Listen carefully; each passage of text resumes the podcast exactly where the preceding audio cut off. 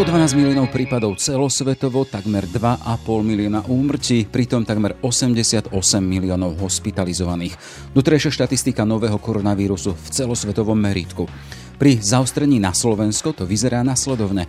Bezmála 300 tisíc pozitívnych potvrdených PCR testami, 4 tisíc hospitalizovaných a 6671 úmrtí k útorku, takto presne, aby sme to mali.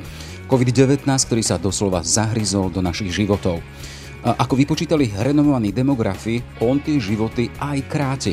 Odrazí sa to vo výhľade, koľko sa budeme môcť dožiť. Ak sa zvýšila stredná dĺžka života 60 za 30 rokov o 4 roky, čo je veľmi výrazné, a teraz dočasne spadla o viac ako 4 roky z roka na rok, tak je to strašne veľký pokles a svedčí to o tej sile tej umrtnosti toho covidu. A ak na jednej strane demografi v úvodzokách merajú život, na druhej si rovnako pozorne všímajú dáta o jeho prejavoch, a to je v aktuálnom sčítaní obyvateľov. To všetko sú témy pre jedného z nich, Branislava Blehu, demografa z Prírodovedeckej fakulty Univerzity Komenského v Bratislave.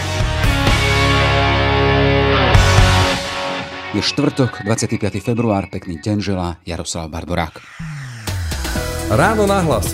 Ranný podcast z pravodajského portálu Aktuality.sk Excuse me, could you please take a picture of us? Ale of course, just step here, we take photo with Tatras. How to... Just press this button, okay? No jasné, very good. Yes, like this, smile. Tak, trochu to the right. Nie, nie, opačne, nie, nie, no, right, doľava, do, no, no left, do, left. Nezáleží na tom, kde ste. Angličtina sa vám zíde všade. Zapíšte sa do našich online kurzov a učte sa, nech ste kdekoľvek. The Bridge. Škola, kde sa angličtinu naučíte. Ráno nahlas. Ranný podcast z pravodajského portálu Aktuality.sk. Ešte raz teda Branislav Bleha, demograf z katedry ekonomické a sociálnej geografie, demografie a územného rozvoja spomínanej prírodovedeckej fakulty. Pekný deň a vítajte v Ran na hlas. Dobrý deň, ďakujem za privítanie. Pán Bleha, ako som uvidel, ten COVID sa nám doslova zahryzol do životov, zakúšame to sami, vy či ja. Naše okoluje tie rôzne obmedzenia, ktoré však v optike tých, čo s touto zákernou chorobou bojujú doslova o život, a vidíme, koľko tento boj aj prehralo, len z môjho okolia napríklad, tak to všetko ako si bledne, predsa len život musí ísť ďalej a na všetko sa dá pozrieť aj inou optikou a síce optikou, že sa z toho dá aj poučiť a využiť to, použiť v živote. A konkrétnym prejavom toho je, že napríklad vy osobne podrobujete aj tento COVID akému si screeningu vedca a demografa. A len pred pár dňami ste s kolegom Borisom Váňom publikovali text, kde konštatujete, že tá nová korona nám život doslova skracuje. Chcem spýtať vyslovene veľmi konkrétne, čo to znamená v tých absolútnych číslach, ak hovoríte, že nám ho skracuje. My sme sa pozreli e, na výpočet úmrtnostných tabuliek. Je to taký klasický model, ktorý sa využíva v demografii. Paradoxne sú to najznámejšie tabulky života, hoci sú úmrtnostné, ale patria medzi tabulky života.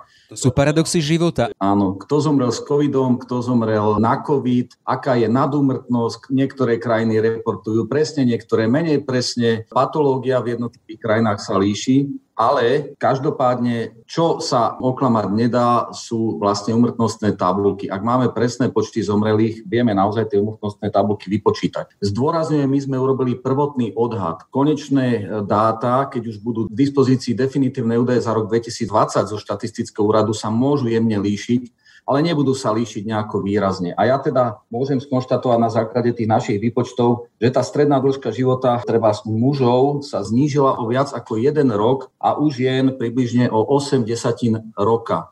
Čo sa možno nezdá také vysoké číslo, ale ak si to zoberieme v kontexte toho, že e, predtým 30 rokov nám medziročne vždycky stúpala a ak klesla, tak len veľmi jemne tá stredná dĺžka života, tak ide o pomerne výrazný pokles. Používate ten výraz stredná dĺžka života. Čo to znamená, aby sme si vedeli predstaviť? Máme život, máme dĺžku života, ale vy hovoríte o strednej dĺžke života. V čom sa líši od toho bežného nami používaného naše dožitie napríklad, alebo náš vek, koľko sa dožijeme? Je to v podstate terminus technicus. Kľudne môžeme hovoriť o nádeji na dožitie, alebo akokoľvek to nazveme, len pre nás tá stredná dĺžka života je taký oficiálny termín. V zásade to znamená, v prípade novorodencov, to sú tie hodnoty, ktoré som spomínal, čiže práve narodených chlapcov a dievčat, to znamená, koľko by sa hypoteticky, teoreticky dožili títo chlapci a dievčatá, ak by boli podrobovaní, v úvodzovkách podrobovaní umrtnostným pomerom takým, ako boli v danom roku. To znamená, ak by boli pravdepodobnosti úmrtia aj v jednotlivých vekoch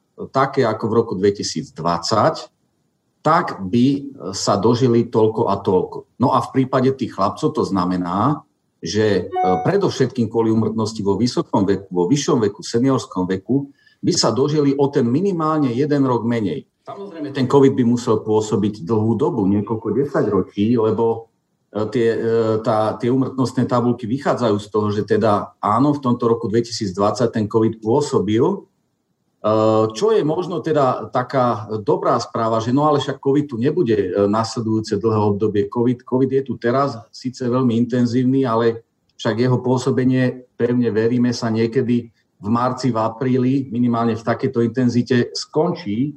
Avšak problém je, keď sa pozrieme na dve e, ďalšie skutočnosti. Keď sa pozrieme napríklad na to, ako sa znížila stredná dĺžka života u seniorov, lebo my vieme vypočítať očakávaný počet rokov pre hociaký vek. Dajme tomu, my sme to urobili pre 60-ročných mužov a ženy a tam e, to zníženie v percentách je veľmi vysoké, pretože v absolútnom vyhodnotení u mužov sa tá stredná dĺžka e, života znížila z 19 na 17,8 roka. U žien e, je to vždycky o niečo menej. Ale my sme potom urobili aj ďalšie modely, lebo my vieme, že tá stredná dĺžka života za rok 2020 je z troch štvrtín tvorená normálnou úmrtnosťou. Normálnou v úvodzovkách, pretože do toho septembra sme mali vlastne úmrtnosť úplne normálnu. Tá prvá vlna nás vôbec úmrtnosti nezasia. Ale potom to celé vypuklo. Potom to vypuklo v oktobri, novembri, decembri a rastie to stále. V januári to zasa bolo horšie. Ale už za tie údaje od novembra do e, decembra to vieme vypočítať, máme to k dispozícii, aby sme tie odhady vedeli urobiť, tak sme urobili taký teoretický model, aby e, niekto nemohol spochybňovať, že však tá nadúmrtnosť nebola až taká vysoká v roku 2020. Ako v celku roku 2020 nie, ale ak by sme použili ten posledný kvartál, ten posledný štvrť rok a modelovali sme ten model, že by dva kvartály boli také zlé, ako bol november, december a október, tak potom by tá stredná dĺžka života u mužov klesla e, až o dva roky. Nehovoriac o tom, že máme tu ešte horší január a február a preto sme sa rozhodli, že urobíme ešte jeden taký veľmi e, čierny scenár, ktorý pevne veríme, že sa nenaplní, ale bude to niekde medzi ním a tým scenárom, ktorý som spomínal teraz. A v prípade takého čierneho scenára, že by 12 mesiacov za sebou bola úmrtnosť, ako bola v decembri, tak by tá stredná dĺžka života u novorodencov mužov klesla zo 74 na necelých 70 rokov. A v prípade 60 dokonca z 19 na 14 rokov. To je pokles takmer o 6 rokov, pričom si zoberte, že vlastne e, od roku 1990 počas troch dekád výrazného zlepšovania umrtnosti sa zvýšila tá stredná dĺžka života u 60 o 4 roky. Teraz my sme medziročne spadli o 6 rokov, čiže je to veľmi, veľmi výrazný pokles. To je taká vaša vedecká poctivosť. Robíte modely, aby bolo nespochybniteľné robíte rôzne alternatívy a varianty, aby sa do toho zmestili všetky možnosti. Len toto je čierna správa o tom, čo nás môže čakať a možno je dobré, aby zaznela, keď tu len prednedávnom zaznievali aj také názory, teda, že ten COVID možno ani nie je. A keď hovoríte vy, dáta vám hovoria o tom, že ten COVID je veľmi konkrétny a nielen, že máme zážitok výsledok toho, že zomierajú ľudia, ale vidíme na dátach, že ľudia budú ním aj dlhodobo ovplyvnení.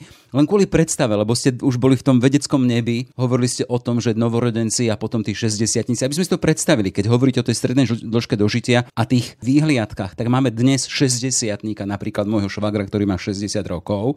Ak by sme vychádzali z vašich predpokladov, tých najkonzervatívnejších, to znamená, že on má výhliadku ako ak mám dnes v roku 2021 60 tak s tou perspektívou toho, čo zažívam teraz, mám perspektívu, ako dožijem sa koľko? No, keby sme sa takto bavili, minulý rok, minulý, predminulý, ešte pred covidom, hej, nejaký posledný normálny rok pred covidom by sme brali, tak štatisticky váš známy by mal pred sebou 19 rokov života. Ale vplyvom covidu, tak ako pôsobil v roku 2020, by sa mu to znížilo už o 1,2 roku na 17,8, čo je dosť. Ono sa to nezdá, ale je to dosť. Ak by sme však zobrali do úvahy, že ten posledný štvrť rok bol iba jednou štvrtinou roka a v skutočnosti teda tie umrtnostné pomery sú veľa horšie, však už to vidíme, v januári a februári zomrelo viac ľudí ako za celý predošlý rok 2020, tak možno dojdeme aj na nejakú hodnotu 16 rokov. Z 19 na 16 rokov si štatistický 60-ročný e, muž na Slovensku kvôli covidu e,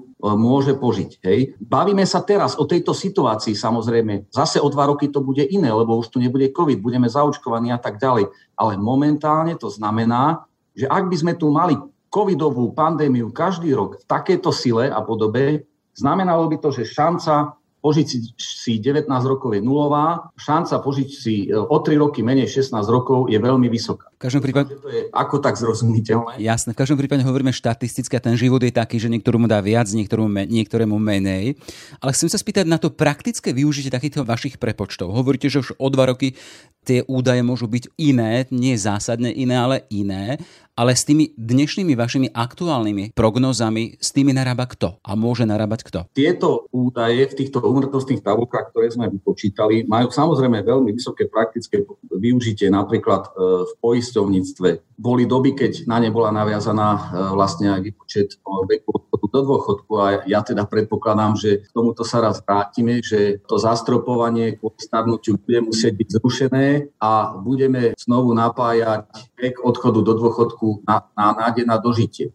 Možno to znie teraz odťažito, prečo to spomínam, ale skúsme si uvedomiť, ak by to bolo takto, ak by sme tu mali dlhodobo dobu covidovku, tak možno aj vek 63-64 je nespravodlivý, lebo výrazne zníži ten počet rokov, ktoré si dôchodca oddychne na tom dôchodku a bude poberať dôchodok. Ale opačne, keď COVID pominie a keď stredná dĺžka začne e, znovu rásť a ona bude rásť podľa našich prognóz, tak je tam zasa priestor na zvyšovanie toho veku odchodu do dôchodku ale bez toho, že by sa skrátila doba odpočinku na tom dôchodku. Hej, ten počet rokov, ktorý si zaslúženie dôchodca na tom dôchodku požije. Naše modely teraz chceli ukázať na tú silu, na tú silu covidu, ktorá umrtnostnú, ktorá je. Jednoducho, ak sa zvýšila stredná dĺžka života 60 za 30 rokov o 4 roky, čo je veľmi výrazne, a teraz dočasne spadla o viac ako 4 roky z roka na rok, tak je to strašne veľký pokles a svedčí to o tej sile tej umrtnosti, toho covidu. Hej, treba zdôrazniť ten nepomer. Hej, za 30 rokov sa zvýšila o 4 a za 1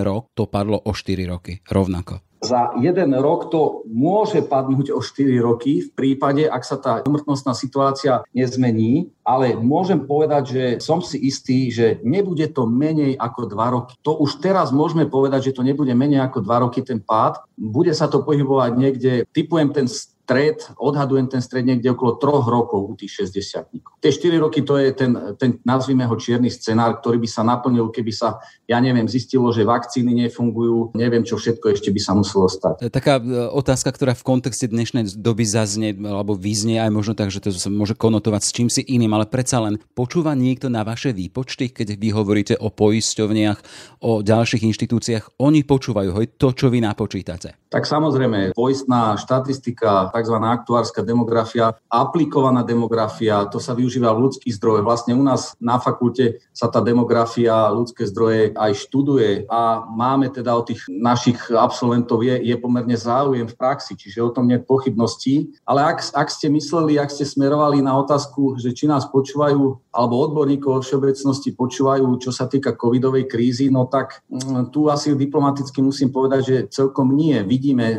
tie spory a rozpory, ktoré pravidelne vlastne rozhrievajú, čo sa týka rôznych skupín odborníkov a iniciatív a našej vládnej garnitúry e, vrátane teda pána premiéra. E, tá konotácia, vy ste dotiahli teda úplne do expressis verbis, ale tak vy vidíme tu takú nevyhlásenú vojnu, ale vieme teda, že dnes, keď nahráme útorok, tak práve teraz o 13. sa malo začať stretnutie, opäť pozval odborníkov a vedcov na úrad vlády premiér Matovič, takže uvidíme, nakoľko teraz na nich dá, alebo či sa to vráti k tomu pôvodnému.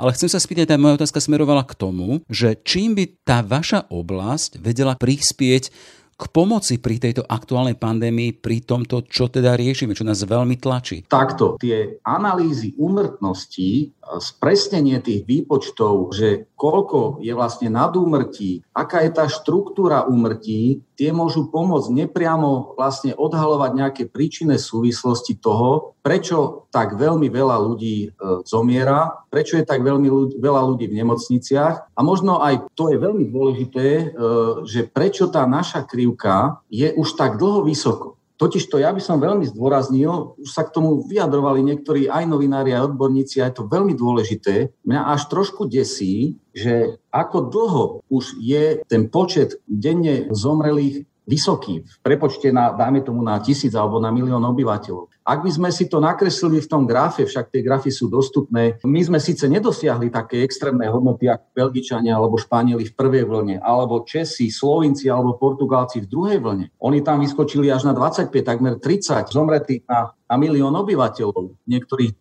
ale rýchlo spadli dolu. My sme síce nie v takýchto extrémnych hodnotách, ale sme tam už strašne dlho, sme tam už viac ako mesiac. A je desivé, že takto dlho to trvá. Mohli by sme sa teraz dlho baviť o tých príčinách, samozrejme na to mám nejaký názor, ale aby som sa vrátil k tomu meritu veci, tu je možno úloha demografie v odhalovaní tých, ako to my voláme kauzalít, alebo tých príčinných súvislostí toho, že prečo tak veľa ľudí zomiera. A aj v regionálnom kontexte. Len ste naznačili, že by sme sa mohli možno dlho baviť aj o tých príčinách, prečo tá krivka je tak vysoko, tak dlho. Nemáme toľko času na dlhé bavenie, ale v dvoch, troch poznámkach môžete povedať vaše argumenty, vaše vysvetlenie, prečo to tak vidíte. Tak ako každý z vedcov, e, ktorý sa k tomu teraz vyjadruje, musím povedať, že sú to predovšetkým, nazvime to kvalifikované hypotézy, v istom zmysle domnienky, pretože tých dát, niektorých máme dosť, niektorých máme menej, niektoré sú presné, niektoré sú menej presné. Ja sa začínam veľmi výrazne približovať k tomu, že náš prístup k plošnému testovaniu, ktorý nikde inde nebol, môže byť tým vysvetľujúcim faktorom. Hej, že prečo sa tak odlišujeme od tých krajín, prečo tak dlho je tá naša krivka na takých vysokých hodnotách. Nemôže to súvisieť do pomerne výraznej miery s tým, že u nás vlastne to testovanie bolo nariadené, stále sa testovalo aj mimo ohnízk a v podstate mohlo to priniesť aj ten efekt, o ktorom sa veľa hovorilo, že ľudia jednoducho toto chápali ako vstupenku do slobody a skutočne baviť sa o tom, že 14-dňový AG test, ktorý vás opravňuje v rúžovom okrese niekam ísť, niečo znamená, no neznamená. 14-dňový AG test v takomto okrese je s prepačením zdra papiera. Takisto aj tá hra na horšie a lepšie okresy. Ja jej akože rozumiem, ale tie dáta na, na to vyčlenovanie okresov do týchto kategórií nie sú dostatočne presné. A opäť, v nejakom okrese, ktorý je zaradený teraz do červeného, tak si tí ľudia povedia, veď my nie sme čierny okres, tak ideme tú zabíjačku spraviť, stretneme sa tam, hej, keď to takto polopate povie. Takže plus teda chaos v opatreniach, neskore slabé opatrenia pred Vianocami, vtedy sme tu už avizovali. A treba skonštatovať aj disciplínu a nezodpovednosť ľudí. Ja chápem, že sú ľudia unavení a sú unavení z toho zmetku chaosu a tým opatreniam už jednoducho neveria a nerozumejú im, ale tá disciplína a nezodpovednosť ľudí tu stále je. Ale áno, keď oni vidia v televízii, ako sú plné skyboxy na nejakom nemenovanom štadióne, tak čo oni budú nosiť nejaké rúška alebo dodržiavať, keď vlastne v republike je kopec príkladov toho, ako sa tie opatrenia porušujú. Čiže keby ste mali možnosť a máte možnosť vlastne verejne takýmto spôsobom prihovoriť sa možno tým, ktorí rozhodujú na čele s premiérom a na, na druhej strane tým, ktorí e, prijímajú rozhodnutia, čo by si od vás vypočul samotný premiér a čo národ. Keď hovoríte nezodpovednosť na jednej strane a na druhej možno hluchota, k hlasu odborníkov? No, ja som veľmi zvedavý, ako dnes dopadne e, to stretnutie. Ja vlastne ani neviem, kto na ňom bol pozvaný, kto na ňom bude, uvidíme. Asi by sme boli múdrejší po tomto stretnutí. No, vysielať budeme už vtedy, keď to bude jasné. Čiže musíme počítať s tým, teda, že prídu nejaké nové veci. Len teda, hej, hej, teda len na vás, že keď vy by ste mali, a máte možnosť takýmto spôsobom dostať sa do ucha samotného premiéra, ak počúva podcasty aktuály, tak nech si to vypočuje. No, ja by som premiérovi odkázal, že určite nemenežuje túto túto pandémiu šťastne a dovolím si tvrdiť, že je veľká väčšina odborníkov, ktorá si to myslí tiež. Je jednoducho, ja by som odkázal, že dúfam, že všetky tie rady, ktoré od tých odborníkov na tom stretnutí počul, že si, že si ich zoberie k srdcu, Určite by som odkázal, že v tejto fáze si nemôžeme dovoliť polaviť z opatrení, vrátanie vymáhania toho, týchto opatrení Zdá sa totiž to, že prílišná sloboda bez akejkoľvek represie, aj keď to represia je možno silné slovo, nevedie k želaným výsledkom. Lenže problém je, že tá forma komunikácie je taká, že mnoho ľudí na to rezignovalo. To už som hovoril. Čiže určite by som mu popri tom, čo som povedal, odporúčal zlepšiť formu komunikácie do tej miery, aby aspoň časť toho národa, ktorá ešte je schopná, tých občanov Slovenska, e, sa nejako zjednotila a teda mali nejaký, nejaký ten spoločný cieľ v tom zmysle, že áno, teda potiahneme to ešte niekoľko týždňov kým sa to zlepší, kým, kým bude tá preočkovanosť aspoň u seniorov lepšia. Takže toto bude v tejto fáze už veľmi náročná úloha. Lebo je dosť neskoro však. A ten odkaz pre verejnosti, to som pochopil v tom teda, že rešpektujeme pravidla, hej, nastavené.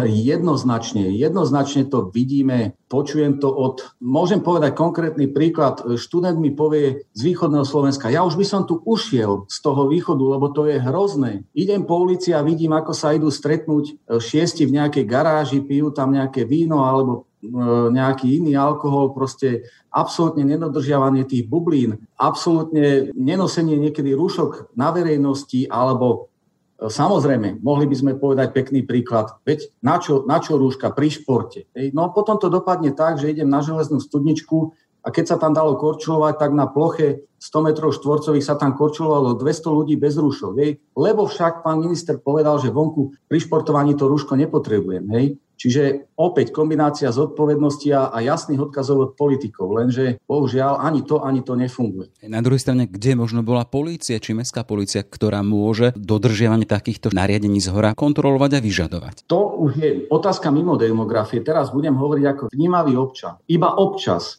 sa objavia e, nejaké absolútne dáta o tom, že koľko policia dala pokút za rúška, za nehovorme ani o nedodržiavaní e, karantény a ďalších opatrení, e, len ja neviem vyhodnotiť, že či je to dostatočné, či vlastne e, tá kontrola verejného priestoru je dostatočná, lebo neviem, že či 3000 pokut za mesiac je veľa alebo málo, hej? ale jednoducho výsledok je taký, že v podstate pravdepodobnosť, že by ste mali dostať nejakú pokutu za nejaké flagrantné porušenie karanténnych opatrení je limitne blízka nule. To sú podľa mňa skôr také čriepky, zlomky ľudí, ktorí naozaj e, tú pokutu dostanú. A to teraz nie je o tom, že by som ja nabádal k nejakej vysokej represii, ale zdá sa, že inou cestou nemôžeme ísť, pretože tu zomierajú ľudia, tu zomiera nadpočetné množstvo ľudí a jednoducho, kto by sa rozčuloval, keby niekto povedal, dobre, nedávajme pokuty za, za prekročovanie rýchlosti, lebo to je represia, to nikam nevedie. No práve, že keď bolo nejaké zvýšenie pokút a keď sa policia zamerala na kontroly, tak tá dopravno-bezpečnostná situácia sa zlepšila na Slovensku. To si pomáha nejakými inými štúdiami z tejto oblasti. Takže asi tak. Ale tá otázka na tú policiu to bola samozrejme taká poznámka. Bavím sa v prvom rade s demografom, odborníkom na spoločnosť, populáciu a na jej merateľné hodnoty. No aby sme e, túto časť nášho rozhovoru, ktorú venujeme covidu a nejakým spôsobom riešeniam analýze, zakončili aj trošku možno s nádejou v týchto týchto kritických časoch. Skúsme ponúknuť aj skúsenosť vedy a pohľad vedca, ktorý je charakterizovaný aj kontextmi a pohľadom z iných stran. Tu zacitujem profesora Krčmériho. Epidémia HIV, nakazených 100 miliónov zomrlo do 40 miliónov ľudí. Ak to porovnáme s terajším covidom, ľudstvo zvládlo o mnoho horšiu epidémiu. Tam je dôraz na to, zvládlo o mnoho horšiu. Čiže máte aj výnádej teda, že ten trust a mozgov a všetkých tých vašich kolegov na celom svete prinesie aj z tohto ťažkého momentu jednoducho vykúpenie, ako si záchranu, e, svetlo na konci tunela. Absolútne o tom nepochybujem. Ten vývoj jednoznačne o tom svedčí, že našťastie ten COVID získal taký rýchly náskok, lebo mal rýchly vpád e, do sveta ľudí, ale pomerne rýchlo sme ten útok e, začali odrážať vďaka vývoju vakcín. Vakcína je jediná cesta z COVIDu, to je absolútne jednoznačné a toto je samozrejme aj odkaz profesora Krčmeryho, Takže ja nepochybujem o tom, že pandémiu eh, covidu ľudstvo zvládne, tak ako zvládlo tie ostatné, Veď HIV v Afrike znižilo strednú dĺžku života v krajinách ako Zambia, Zimbabwe a niektoré ďalšie o polovicu zo 60 na 35 rokov, v niektorých rokoch tam klesla stredná dĺžka života. Hej, my sme sa tu bavili o pár rokoch, tam o polovicu. Takže to boli veľmi silné pandémie, nehovoriac o tom, že taká tuberkulóza podľa odhadov zabila, ale samozrejme historicky od 500 miliónov do 1 miliardy ľudí. Hej. Na to sa možno trošku zabúda, že ono to nemá taký jednorazový dočasný pandemický charakter, ale sú... Choroba, ktorá ide naprieč storočiami. Ten odkaz je jednoznačný. Porazíme COVID, len je škoda, že aj na Slovensku možno musí pritom zomrieť viac ľudí, ako by nevyhnutne muselo, keď to tak demograficky cynicky poviem. Tak ale cynizmus v takýchto vážnych dobách má svoje miesto, lebo môže vyrušiť a môže vyrušiť kompetentných, ktorí jednoducho budú aj podľa toho konať. Nemôžem neobísť v tejto aktuálnej dobe, keď je na Slovensku sčítanie obyvateľov, túto tému, keď hovorím s demografom. Chcem sa spýtať na také tie konkrétne závery, ktoré ste aj vy načrtli a keď tu môžem možno citovať e, bratislavského primátora. 4 nové električky, 35 klubových autobusov či 13 tisíc vysadených stromov každý jeden rok, to všetko len za pár klikov myšov každého z vás. To bolo na adresu aktuálneho sčítania obyvateľstva. Vás sa chcem spýtať ako demografa, až k takýmto konkrétnostiam sa dá do, dôjsť zo sčítania obyvateľstva? Tak samozrejme, pán primátor Valo to myslel v kontexte takom, že koľko prepočítal ten počet e, obyvateľov na podielové dane a na to, čo by sa za tie dane z tých obyvateľov dalo kúpiť. Hej. Je to taký jednoduchý odkaz, e, myslím si, že marketingovo veľmi účelný. Generálne ale ja ako demograf, nie ako primátor Bratislavy, e, môžem povedať len toľko, že je veľmi dobré nielen pre Bratislavu, ale aj pre, treba pre starostov tých obcí, satelitov v suburbanej zóne Bratislavy, aby sa už konečne urobil poriadok tom, kto kde je.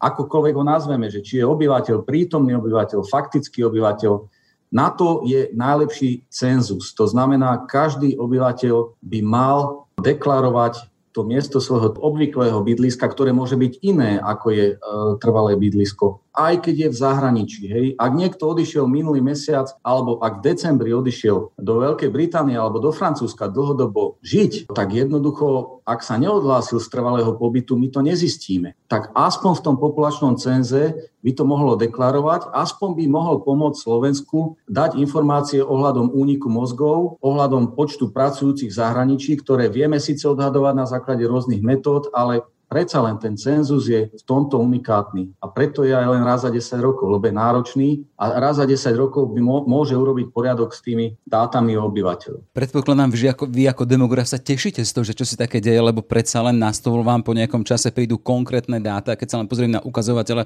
z ktorých vychádza demografia, počet obyvateľov, sobášov, rozvodov, narodených potratov, migrantov, prírastok obyvateľstva, úmrtia, to všetko vy budete mať akoby na stole, hej? A z toho potom... Takto, e, aby som to upresnil, samotné umrtia sa e, v cenze samozrejme nesledujú, lebo to je prierezový údaj k nejakému rozhodujúcemu okamihu. Ale Hovoril som o ukazovateľoch demografie.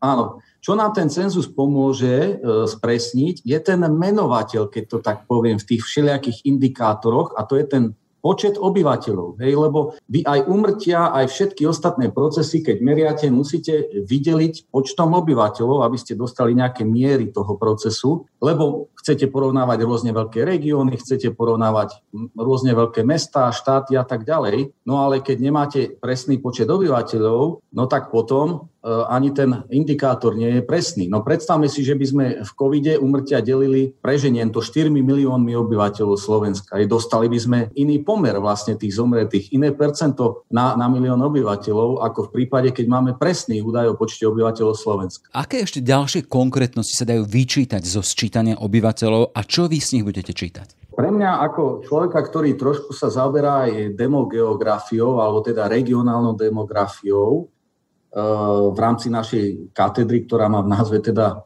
ekonomickú, sociálnu geografiu aj demografiu, tak sú to určite informácie o dochádzke e, za prácou alebo aj za štúdiom, pretože čiastočne tam nám to vedia už teraz suplovať tie údaje o pohybe SIM kariet, ale predsa len to je stále len pohyb nejakej virtuálnej SIM karty, ktorú môže mať obyvateľ aj e, jeden obyvateľ viac tých SIM kariet. A navyše z tej SIM karty nezistím celkom ten účel toho pohybu, ten pravidelný pohyb SIM karty nemusí byť len o dochádzke za prácou, Zatiaľ, čo v cenze na to odpovedá človek a v cenze človek teda povie, ten obyvateľ, áno, pravidelne denne dochádzam z Borinky do Bratislavy automobilom a my teda vieme na základe tohto napríklad určité spádové regióny dochádzky, ktoré sa využívajú pre rôzne účely, pre plánovanie dopravných systémov, pre vyčlenovanie okresov.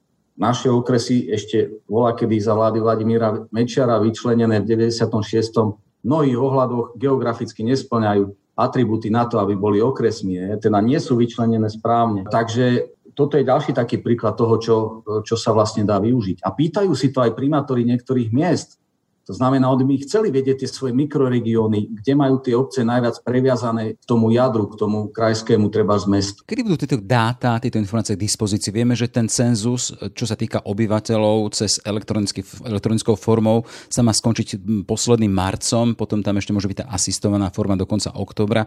Vy, ktorí ste zasvetení tomu aj tým procesom, kedy očakávate, že budete mať na stole už prvé dáta, také tie tvrdé dáta z tohto cenzu? No, e, je vždy veľký rozdiel e, medzi tzv.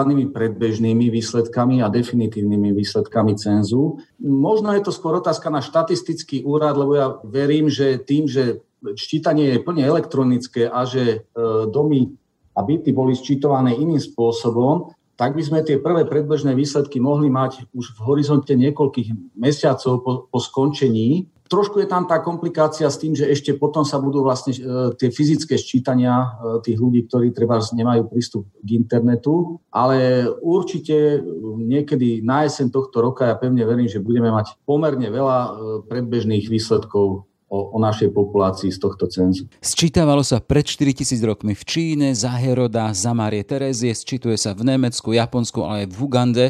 Naozaj, ak by ste čírov náhodou potrebovali cenzové údaje o tejto africkej krajine, ktorá je na 159. mieste na svete v rebríčku indexu ľudského rozvoja hneď pred Rwandou, kvalitný web v angličtine s kopou dát je k dispozícii. Spoznávate svoj text? Áno. A tá narážka o kvalitnom webe aj v angličtine ide o tú kvalitnú možno prezentáciu aj tých našich výsledkov?